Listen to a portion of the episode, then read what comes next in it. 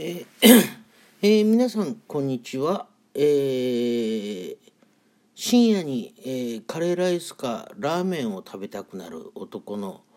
えーラジオです、えーまあカレーライスかラーメンまあそれから炭水化物ですね、えー特にまあチャーハンが食べたくなる、えーそれも深夜にいいですね。それで、えー私はあの、まあ、お酒を飲むんですね。あの睡眠薬をあの、えーつまみに酒を飲む、えーすると、えー普段は緊張して暮らしているんですが、まあ普段は緊張して暮らしているので食事も喉を通らないんですけれども、えー睡眠薬と精神安定剤と、えーアルコールを飲むと、えーお腹が空いてきまして、えー結局ですねあの、えー深夜にお腹が空くんですね。ですでにあの睡眠薬で、えーまあ、眠くなっているので、えー翌日、えーとてつもない逆流性食道炎による嘔吐感で目が覚めると、えーいうまあそういう人生をあの送ってきました。えーであのまあいわばその稽古をしない力士とあの同じ状態ですから、えー一日一食なんだけれどもあの軽く太ると、えーまあそういうあの人間なんですね。でまあなんて言いますかねビッグダディ的に言うと俺はそういう男なんですね。えーということであのーただですねあのただビッグダディと私が根本的に違うところはあの私にはあの国旗心があるということそれから教養があるということなんですね。えー今私はあのものすごく勢いでですねあの深夜にカレーライスが食べたくなってるんですね。えーしかしながらあの私は翌日あの地獄を見ることが明らかなのであの朦朧とした意識の中で絶対に食事は取らない、えー寝落ちするまでひたすら飲む、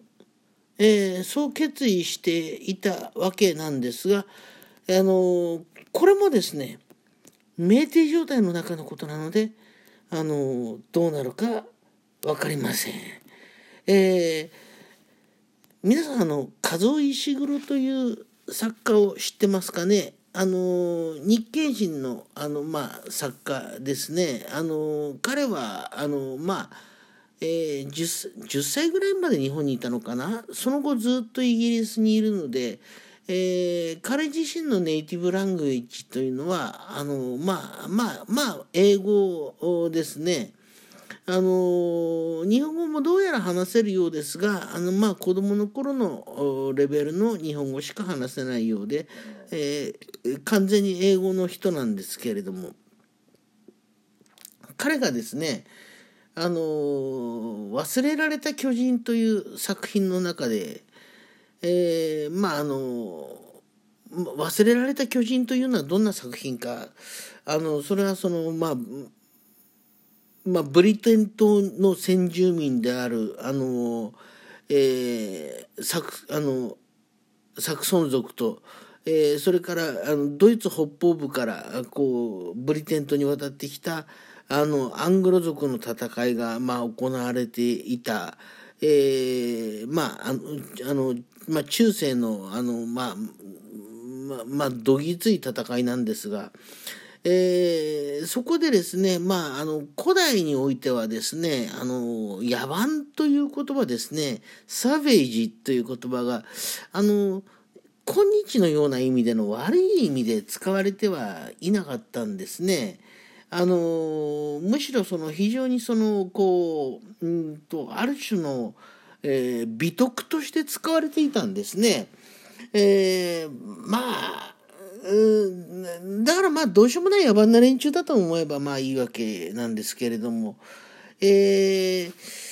そういう連中について書いた時にあの数石黒のあの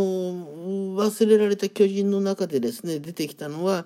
あの片方はどうせ地獄に落ちるしあのいずれ負けてまあ地獄よりもひどい目に遭うことは、えー、分かっていると。分かっているんが今は勝てる状況にあるのであの将来のですねあの地獄で受けるあの苦しみのあの前借りをするという形で相手を痛めつけるという、えー、そういうことをまあ行っているんですね。えー、まあ私もですね、あのー、今は今はあのこれから何も食べない、え、というあの決意で、えこのラジオを、あの吹き込んでいるんですけれども。えー、今私はあのストロングゼロを飲んでおりますので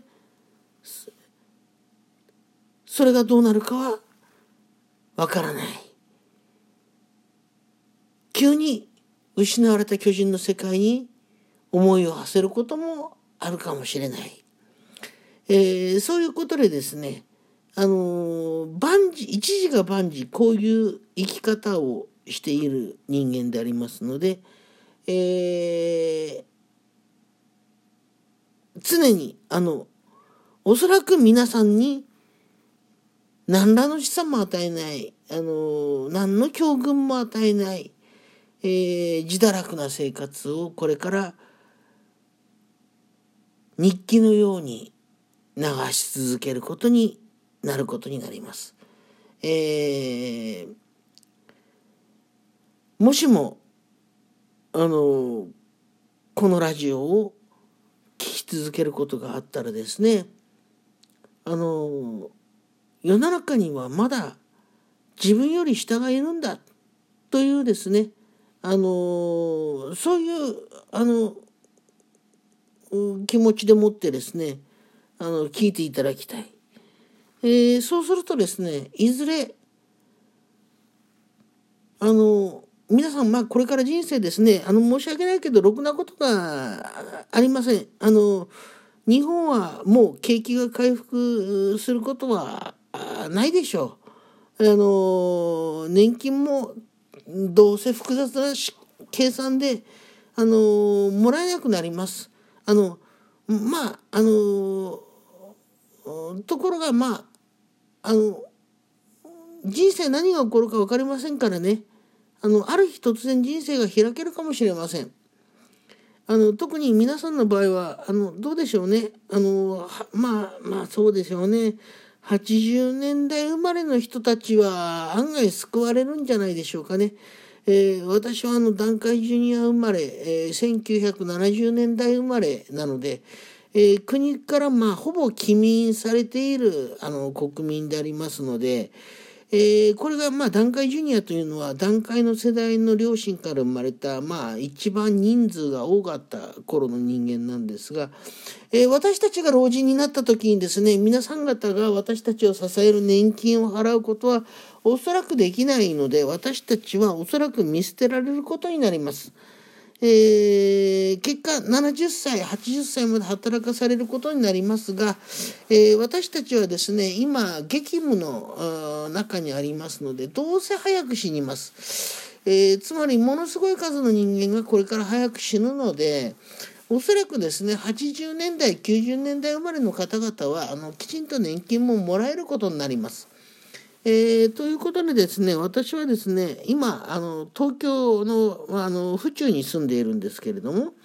えー、ここでですねあのおそらくあの、まあ、夏の一番暑い盛りにですねあの孤独死しようと、まあ、考えていますね。あの自殺をする気はありません。あの生きている最中は全て生き抜いてですねあのこの世のあらゆる富をあの奪い尽くしてあの死んだ上にですねえー、マンション賃貸マンションのをまあまあボロボロにしてあの死んでやろうと思ってます。えー、私は嫁もおりませんのあの妻もおりませんのであの家族もおりませんので。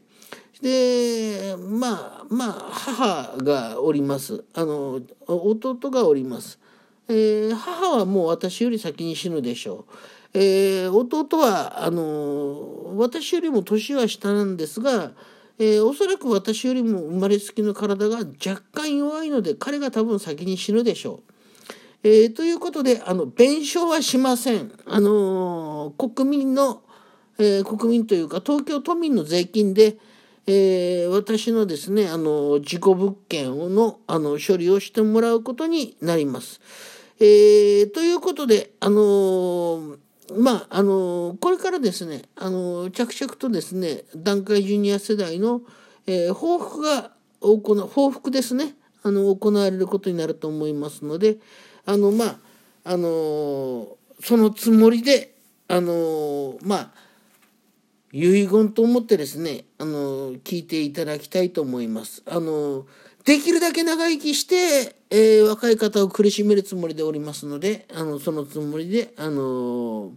このラジオにお付き合いいただければと思います。そこから、次の知恵が生まれるかもしれません。えー、ということで、あの、えー、まあ、偽善を排した、えー、ラジオ番組を酒の勢いで作ることにいたしました。えー、一切の知性は入りません、えー、できればこれからお付き合いいただければ幸いです。えー、ということでそろそろ時間が参りましたので以上にいたします。えー、どのぐらいのペースでやるかも決めておりませんのであのフォローしていただければおそらく私が収録した日にはえー、通知がいくんじゃないかと思います。えー、以上、えー、第1回目の放送を終わります。